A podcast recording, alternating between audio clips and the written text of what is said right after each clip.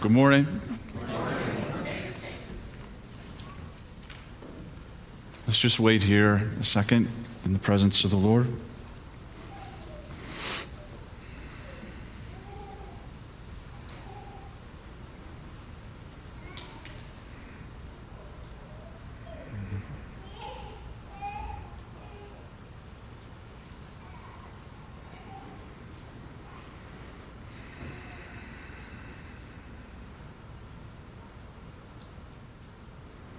we really need to hear from you today.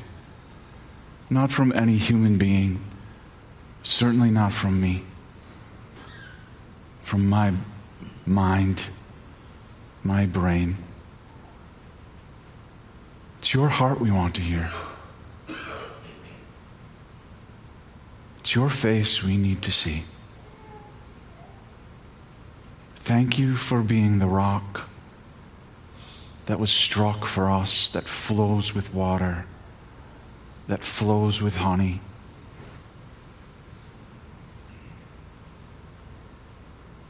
You took all the pain so we could have all the purity.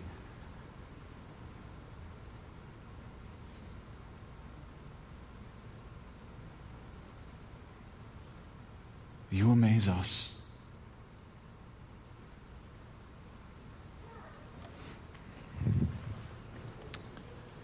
So uh, it's really good to be here with everybody here. I love being here. I love being with you. I love being. The, the fact that I'm under the authority of your pastor uh, means so much to me. Uh, also, being under the authority of my pastors back home, especially Jonathan Espinosa, he sends you his greetings. He's praying for you. Uh, so there you go. The beauty of imperfection is the title of the message today. Just a little bit of background. Uh, Paul has recently completed a missionary journey and returned to Jerusalem. And he's been arrested and he's found himself on trial. And when it becomes obvious that he's not going to be treated justly there, he exercises the right of every Roman citizen to appeal to the emperor, to appeal for the emperor's decision. Uh, that request is granted by the governor. They're going to, they put him on a boat. They're going to send him to Rome, and he's going to have a, a private trial, a personal trial before Caesar. And that's where we pick up the story. Thank you, my friend.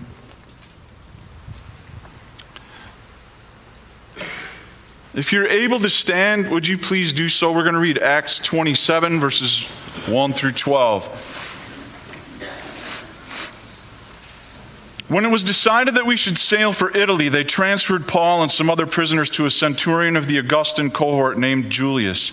Embarking on a ship of Adramyttium that was about to set sail to the ports along the coast of Asia, we put out to sea accompanied by Aristarchus, a Macedonian from Thessalonica. The next day we put in at Sidon, and Julius treated Paul kindly and allowed him to go to his friends to be cared for. Putting out to sea from there, we sailed under the lee of Cyprus because the winds were against us. After we had sailed across the sea that is off Cilicia and Pamphylia, we came to Myra in, in Lycia. There, the centurion found an Alexandrian ship bound for Italy and put us on board. We sailed slowly for a number of days and arrived with difficulty off Cnidus. The reason it was with difficulty is because it's a word that starts with C and N, with nothing in between there. Have you ever seen? I mean, and as the wind was against us, we sailed under the lee of Crete off Salmone. Sailing past it with difficulty, we came to a place called Fair Havens near the city of Lasea. Since much time had been lost and sailing was now dangerous because even the fast had already gone by, Paul advised them, saying, Sirs, I can see that the voyage will be with danger and much heavy loss, not only of the cargo and the ship, but also of our lives.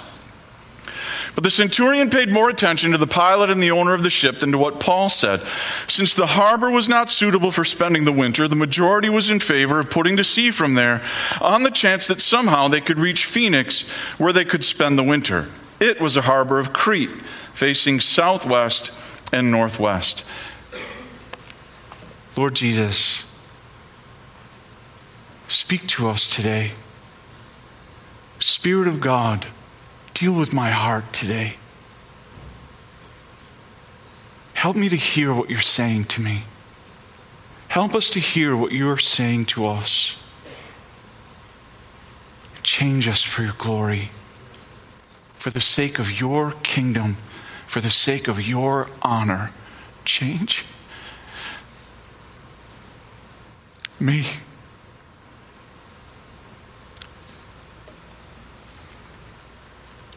In Jesus' name. Amen. So I pray, change me. That doesn't mean you can go home. You get it too. My first note, my first uh, point here is impending disaster. How does that sound? In a moment, we're going to return to this little harbor called Fair Havens. But first, let's be sure we understand what happens to them after they arrive at Fair Havens. After all this sailing, much difficulty, the wind is against us, they finally get to Fair Havens, but they decide it just isn't going to work out for them. They just would rather be someplace else on the same island. They want to go to a different harbor on the same island that faces a different direction. And so they decide to put out to sea. And what happens to them after they decide to put out to sea is really easy to describe and terrible to think about. It's shipwreck. Terrible storm, awful shipwreck. Verses 13 and 15 say, When a moderate south wind began to blow, they thought they could achieve their purpose, so they weighed anchor, began to sail past Crete close to the shore. But soon a violent wind, called the northeaster, rushed down from Crete. Since the ship was caught and could not be turned head on into the wind, we gave way to it and were driven. Just a few verses on, verse 18 tells us we were being pounded by the storm so violently that on the next day they began to throw the cargo overboard. You see what's happening here? They've left Fair Havens to try to get to Crete, uh, uh, to try to get to Phoenix, which is a harbor on this very same island, but they're being pounded violently by the storm. And then, verse 20, since neither sun nor stars appeared for many days, and no small tempest raged, all hope of our being saved was at last abandoned. In other words, they didn't just abandon fair havens, they abandoned all hope. Finally, just off the island of Malta, they never made it to Phoenix. Verse 41 tells us, But striking a reef, they ran the ship aground. The bow stuck and remained immovable, but the, but the stern was being broken up by the force of the waves. So there you have it. That's the end of the story, sort of. They had been safe and warm in Fair Havens, but they decided not to stay there. So they set sail for Phoenix, which they were sure would be better, but instead they were shipwrecked and barely escaped with their lives. Okay, now they can't get back to Fair Havens, but we can, so that's where we're going. We're going back to Fair Havens. Okay? Let's talk about fair havens. The Greek word here, translated havens, means harbor, but it also means refuge in general. People who lived near, sailed through, and depended on the Mediterranean understood the need for a safe refuge because of the suddenness and violence of the storms in the, in the Mediterranean. So now let's talk about the word fair. We've got this, so this harbor, right? This haven, it's called fair havens. Haven means refuge or harbor, but what about the word fair? Eh, the Greek word here translated fair means good, beautiful, fine. It's the same word used in Matthew 7:18 where Jesus says that a good tree produces good fruit. That's this word. Fair havens is a good harbor, like a good tree that produces good fruit. It's also the same word used in Matthew 13 45, where Jesus tells the story of the merchant who was seeking fine pearls. Fair haven is good, beautiful, fine, valuable, to be treasured. The kind of treasure that you would sell everything to get. So you put those two words together, what we have is not just a refuge, but a good refuge, a beautiful refuge, a wholesome, healthy, safe refuge, a valuable refuge. But it wasn't a perfect refuge. According to verse 12, this beautiful, safe, wholesome, valuable harbor was not suitable for spending the winter. Note that Luke doesn't say that the people thought the harbor was unsuitable, but they were wrong. Luke says it was unsuitable. The Greek word here translated not suitable means inconvenient. and is sometimes translated uncomfortable. Now, Luke doesn't say that the place was always inconvenient or uncomfortable, just in the winter. But winter is when the worst storms descend on the Mediterranean. And the thing about a place of refuge is that it's most beautiful when there's a storm outside, even if it's uncomfortable or otherwise unsuitable. I mean, there's a reason why the meteorologists have to tell us to seek shelter when a storm is coming, because we usually don't want to live in the shelter. We don't want to stay in a shelter all the time. We want to have one to get to in case of a storm, but we don't tend to live there. Somebody's got to tell us to run there. Even the most beautiful shelter is bound to be uncomfortable if you have to stay inside of it very long. And because we don't intend to stay in shelters for a very long time, we don't usually spend a lot of time and money to make them beautiful or convenient or comfortable. Nobody wakes up on a beautiful sunny day and says, You know what we should do today? Let's go down into that basement, that inner room in our basement where there are no windows. Let's eat some of those crackers down there. Let's play with the band aids in the first aid kit. What do you say?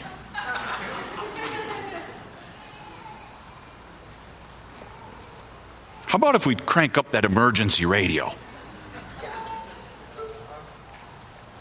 Staying for a brief time in a shelter when you have to is one thing, but living in a tiny room like that, all cooped up without our usual conveniences, that would feel more like prison, right? I mean, nobody, nobody wants to be confined in such an uncomfortable place unless there's a storm coming. And when the storm is coming and the storm is intense and the storm is real, there's something really beautiful about that place of shelter really valuable, really fine.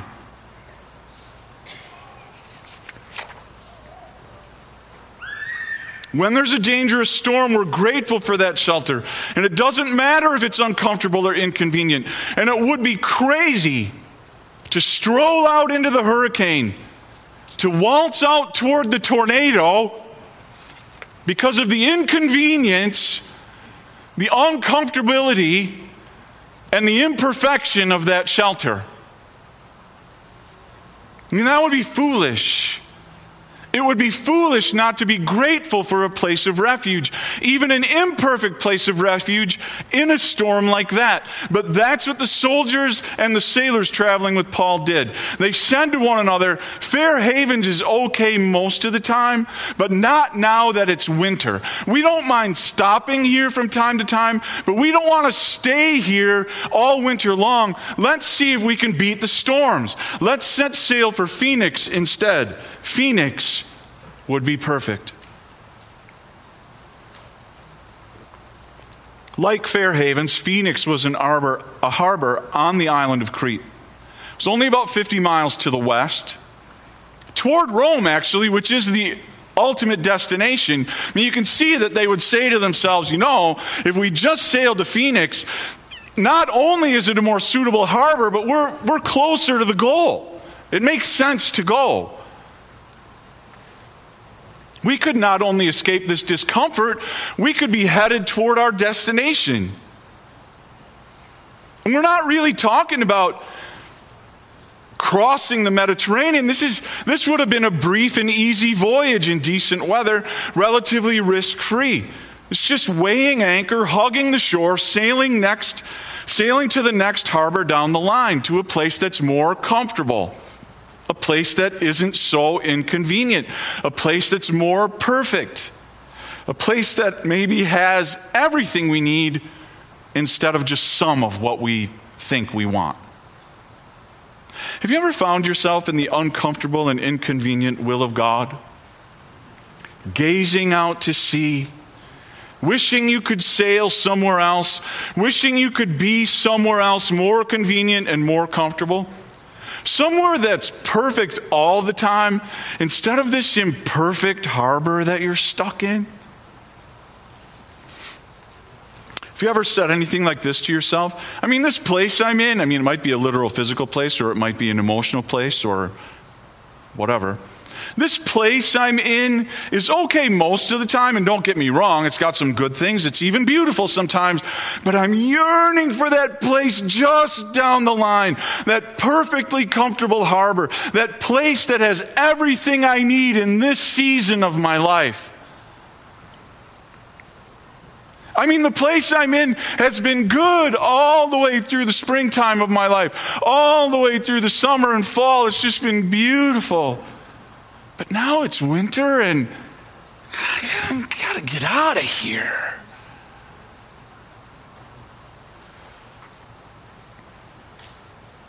Have you ever felt like the place you're stuck in right now should be called Unfair Havens?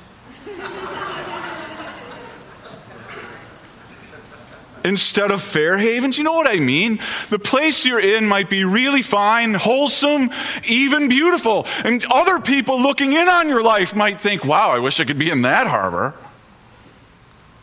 But it just feels unfair.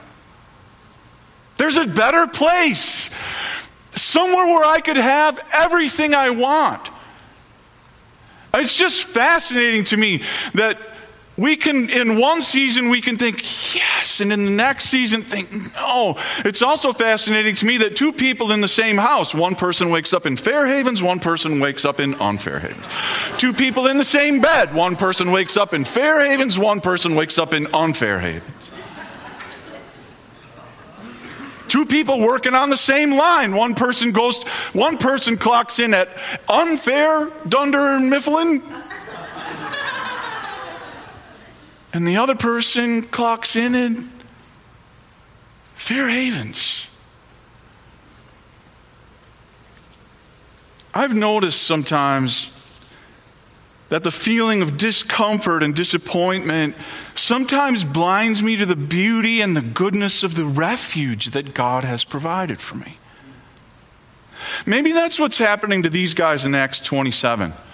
They're safely moored in Fair Havens in a beautiful, fine, safe refuge, but they're in an uncomfortable season. Remember, Luke doesn't say it's a figment of their imagination, he says the harbor is unsuitable.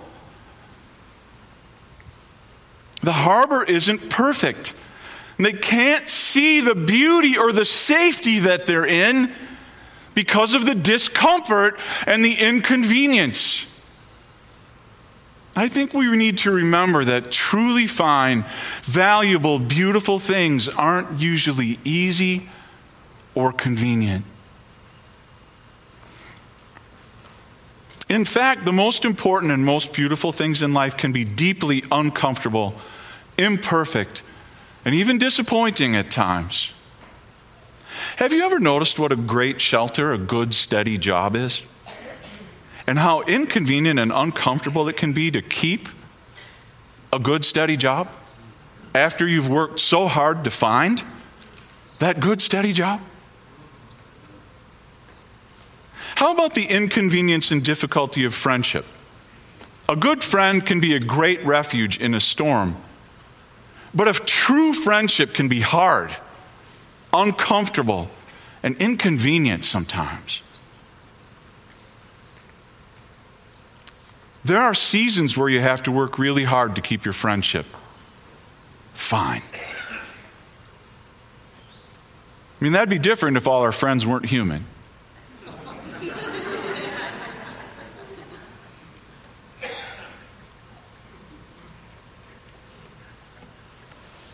Just pray for my friends, would you?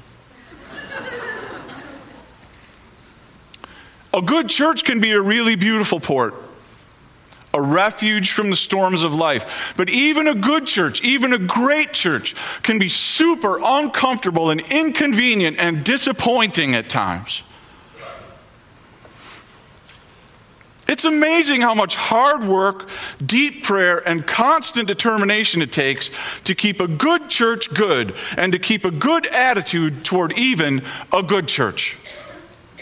In fact, it's so hard that sometimes we yearn to sail to that other church, just down the line, closer to heaven, nearer, my God, to thee.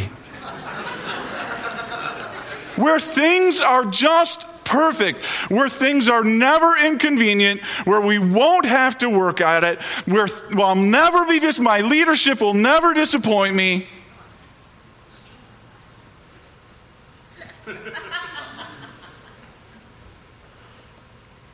You know, I'm. You know what I've discovered is the. I mean, I don't. I don't mean to s- tell tales out of school on my church, but I've figured out what my church's biggest problem is. My attitude.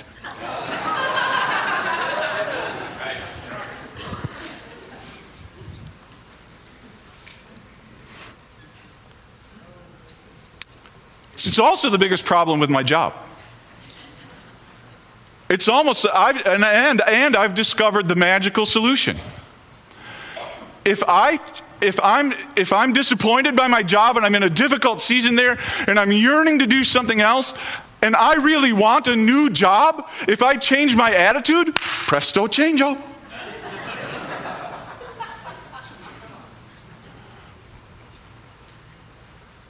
Suddenly I have a new job.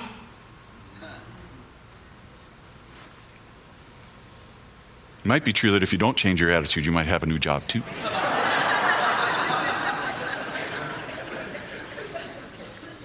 you know, there is no safer or more beautiful place to be than in the will of God. But the will of God can be awfully difficult, inconvenient, and uncomfortable. And sometimes it's so difficult, so inconvenient, and so uncomfortable that we miss the beauty of it and even try to sail away from it. Ask Jonah. Isn't it amazing how much Jonah got to experience because of his bad attitude? Sometimes we're so human and so childish that what we want more than anything else is to escape our unfair havens and sail to Phoenix where we're sure it will be so much better and so much more comfortable and so much more convenient.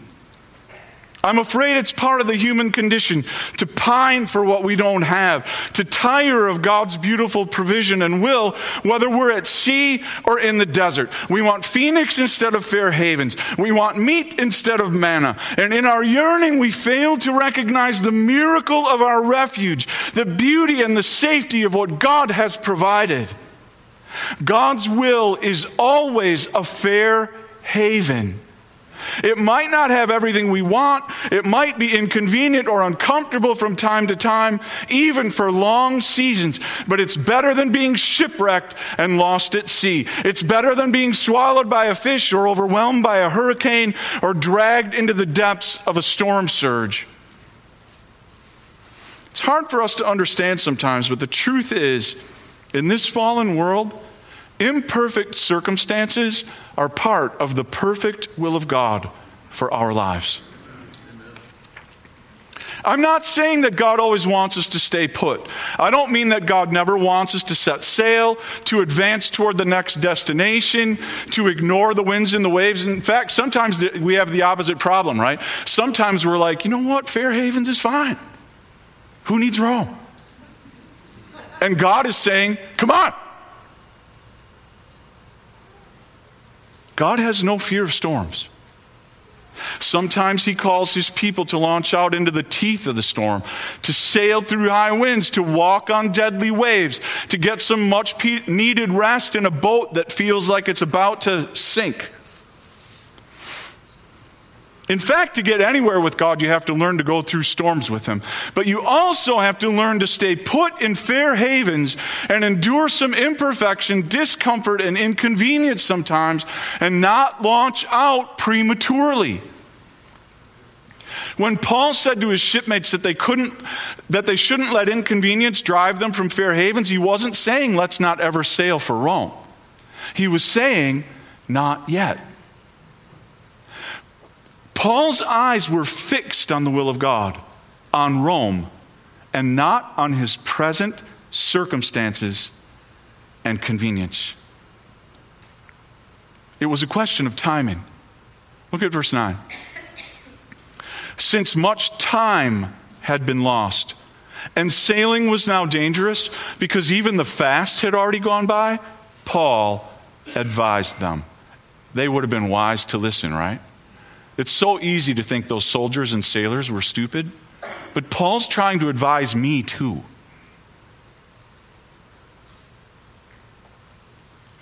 Much time had already been lost. Sailing was now dangerous. It isn't time yet.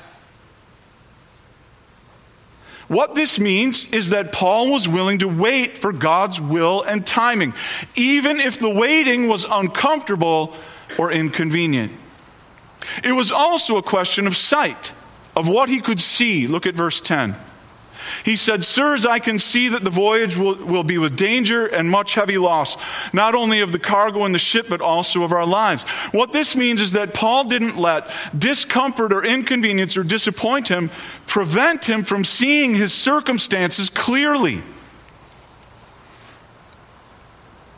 Unlike his companions, Paul could see that Fair Havens might not be perfect, but it was the will of God for that season, and it was certainly fair enough, and maybe even more than fair, especially in light of the dangerous alternative of launching out into uncertain water when God was saying, Stay put. It's not time.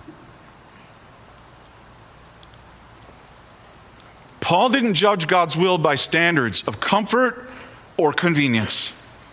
He wanted to be led by God. He was determined to wait for God's timing and leading, and he was willing to look for the good of where he was. It's such a frustrating characteristic. Don't you hate people who always see the good in things?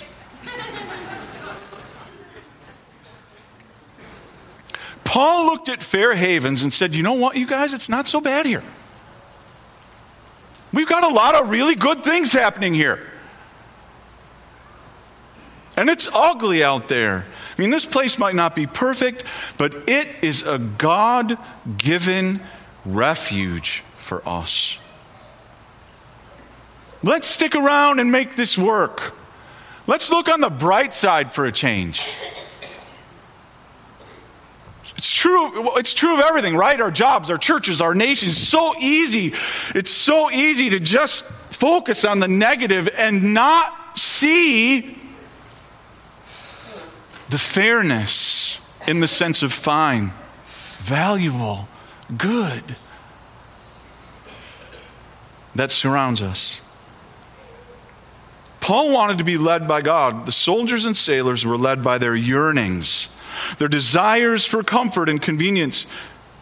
They wanted a perfect refuge, a perfect situation. They were willing to risk the ultimate satisfaction of the final destination for immediate convenience and comfort.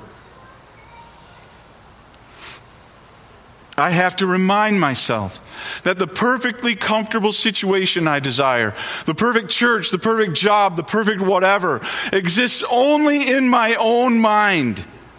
The truth is, if Phoenix represents that perfect place, I'll never get there, even if the wind changes. The perfect harbor, the perfect church, the perfect job, the perfect friendship, the perfect relationship, the perfect government, the perfect perfect, the perfect perfect, always recedes from us. Long before you get to Phoenix, you'll be shipwrecked.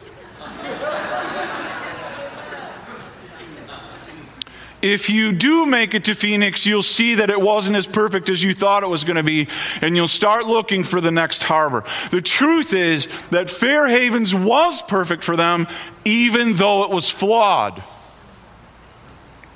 Remember when we said that the word fair in Fair Havens is the same word that Jesus used to describe the fine pearls? Sought by the merchant in Matthew 13. One of the main differences between a fine pearl and a fake pearl is that a genuine fine pearl is flawed. Only the fake ones look perfect. According to the experts, whatever the color of the pearl white, golden, pink, lavender, black, multicolored whatever the color of the pearl, here's a quote from an expert it's practically impossible to find a truly perfect pearl in nature. Every genuine pearl has a few flaws, like birthmarks. Fair Havens was fair in that sense. It was a pearl. Beautiful, valuable, genuine, worth selling everything to stay there.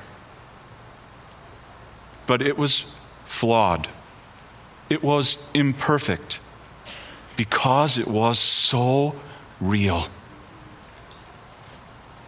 We have to beware of the ceaseless yearning for perfection in ourselves, in others, in our marriages, in our churches, in our jobs, in our kids. Part of what Acts 27 teaches us is that sailing away from a genuine fine harbor in search of a perfect refuge can lead to shipwreck. These guys, in addition to being led by their desire for perfect comfort and convenience, were also led by their own understandings of how things work. They were very practical people. They were soldiers, they were sailors, they were used to being on the Mediterranean, and they knew this harbor is not suitable, we better find another one. They were relying on their own wisdom, on their own experience, on the strength of their own ability to decide what's the best thing to do here.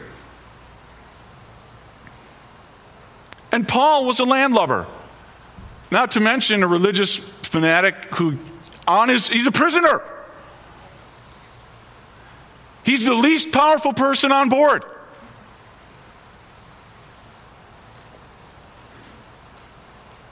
You know what? People with a lot of power don't like to listen to the less powerful people often because why would we listen to them? They're less powerful. What we see here is the least powerful person has the most life changing thing to say to the most powerful person on the boat.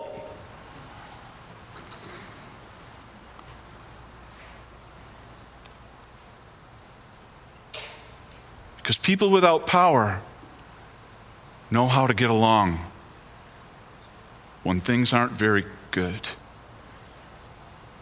or very convenient or imperfect.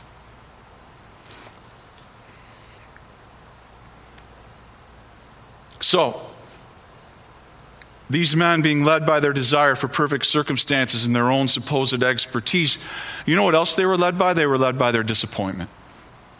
I mean, they had had to work really hard to get to Fair Havens. Look at uh, verse 4, please. Look at how Luke describes the journey from Sidon to Fair Havens in the first place. We're in 27 4.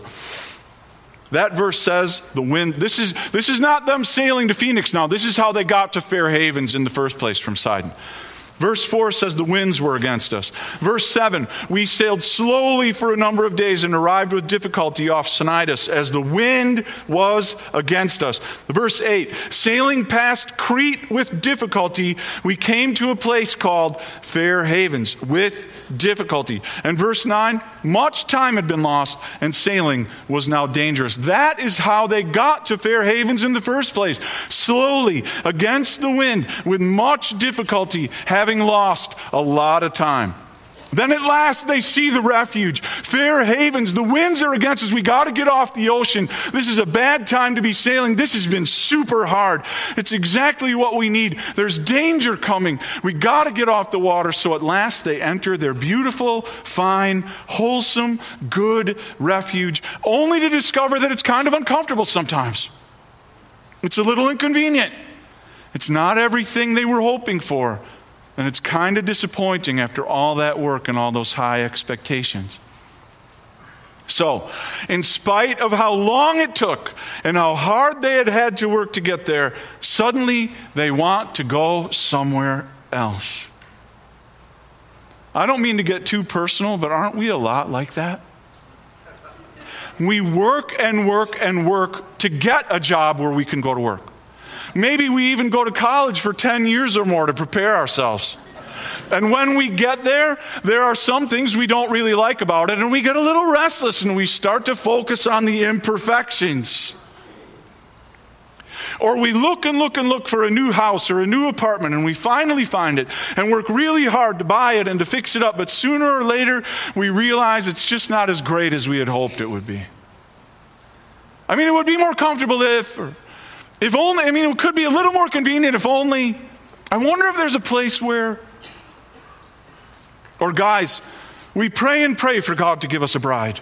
We work hard to win her, her attention. We even brush our teeth. We.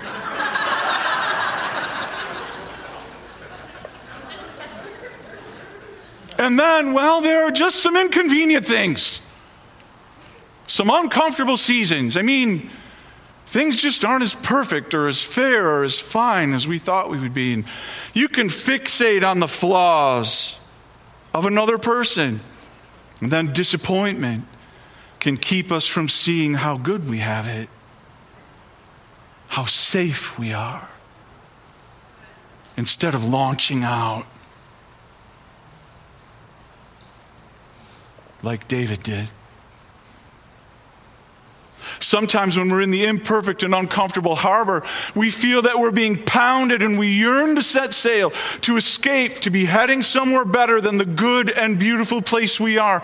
But God often puts us in beautiful places of imperfection, in uncomfortable places of deep beauty, to keep us from being torn apart on the open sea.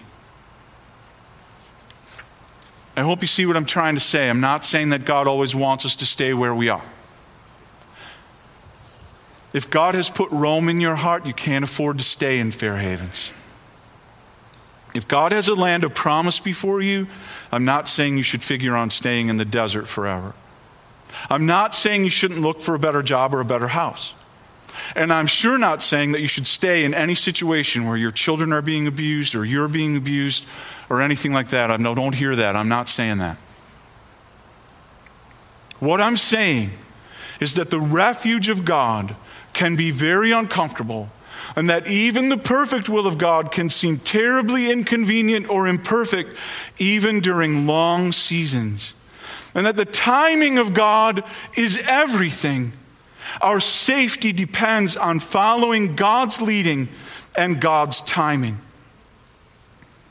We'll never reach God's destination for us if we follow our own yearnings, our own disappointments, our own understandings of the way things work, the way the soldiers and the sailors did.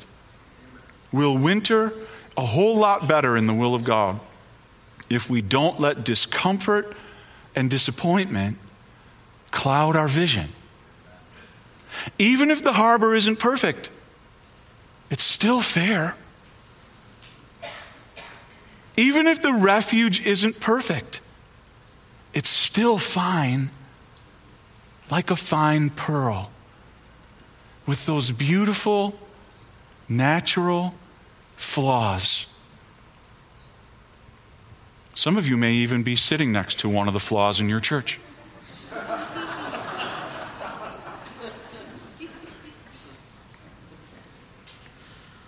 And don't they look beautiful? Even if Fair Havens doesn't feel all that great this time of year, it's still way, way better than the feeling of being stuck in a reef with the power of the ocean breaking apart the stern of your ship. It's better than having to leap into an, a raging sea to save your life, hoping that by some miracle you make it to land, any old land, instead of to Rome.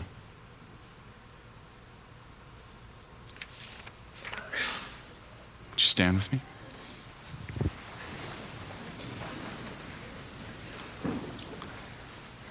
Spirit of God.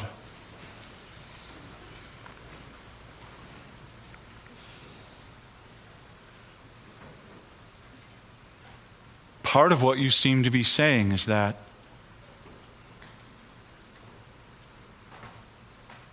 even intimacy with you needs to be worked out.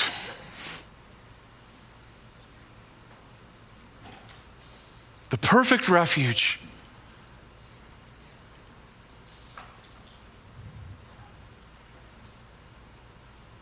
The perfect refuge of your great presence isn't necessarily a place always in every season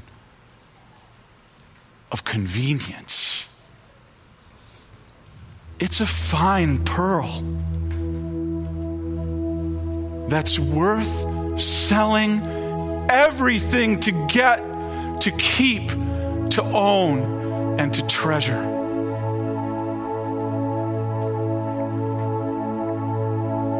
Lord, would you help me with my attitude? Would you help me to recognize the fairness, the beauty, the safety of where you have put me and what you have given me? Would you help my family here? Not to fixate on the flaws in one another, the imperfections of their church, the, the imperfections of their jobs, and all that, everything we've said. Help us to be like Jesus, who, when he faced great scarcity before 5,000 hungry people, took bread and gave thanks for what he did have Would you help us to be like the Lord Jesus, who on the night when he was betrayed, when he was dying inside before he died on the outside, took bread and broke it and gave thanks for your faithfulness, not because of what was being taken away from him, but because of what you had given him in the moment. Maybe one was betraying him, but 11 were there.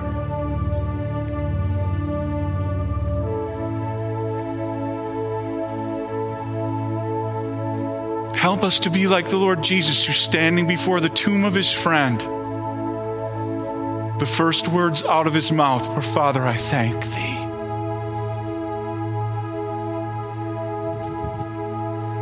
And help us to be like Paul, who on this very ship, just before the shipwreck, stood up in front of everyone, knowing that they were going to run aground he took bread and he gave thanks for what you had given him.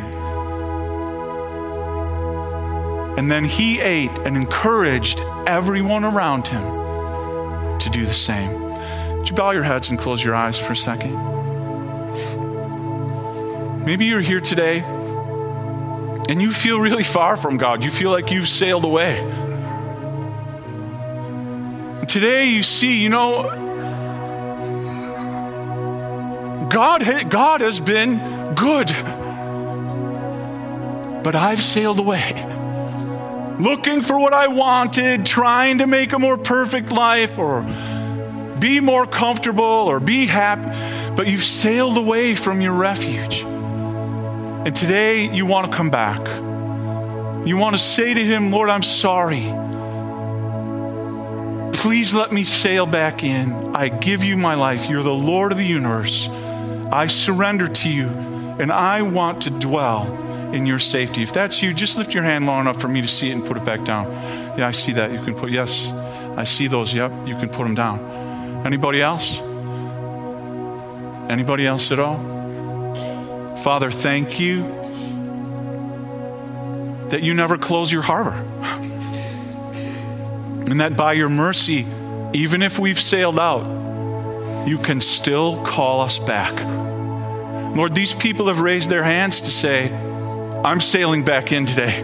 I don't want to run my own life. I don't want to look for my own thing. I surrender to the Lord Jesus Christ and I accept His harbor, His safety, the refuge of His blood. Maybe you're here today and you're, you're sailing in a storm. Maybe you don't even know why. Maybe you don't know what's going on. Maybe you're so confused right now. If you're like me, sometimes you're in a storm and you think, I don't know if I'm here by the will of God or if I was stupid or what. But if you're here today and you're in a storm and you just need God to send you a fair haven, would you lift your hand? We just want to pray for you. Father, in Jesus' name, some of us are in storms today storms of temptation, storm, financial storms, relational storms, storms at work, storms in our physical bodies. And Lord, for our brothers and sisters who are in a storm, We cry out to you, save them, help them, help them get to the ultimate destination that you have for them. Guard them in the process, bring them safely to a fair haven. And this is the last call. If you're here today and you're like me, and you just feel like you need a little work on your attitude, and today you want to say to the Lord, Lord, I'm sorry. Open my eyes to see the goodness around me. I know that I might leave where I am. I, maybe there is a different job. Maybe there is, maybe you are moving me. But right now, what the problem is, is not my circumstances, it's my attitude toward them. Lord, help me to see the good. Help me to be thankful for Fair Havens. If that's you, just lift your hand and say, Lord, I need a little work on my attitude. Lord, in Jesus' name, would you help us in our relationships with one another, in our families, in our churches, in our jobs? Help us to be grateful for the place of refuge, for the great generosity of God you have given to each one of us. Lord, I ask your blessing on this people. I ask your blessing on these pastors. I ask your blessing on this region. Your presence, your truth, your glory, your holiness, your unity, your food, your water, and the safety of a fair haven. In Jesus' name, amen.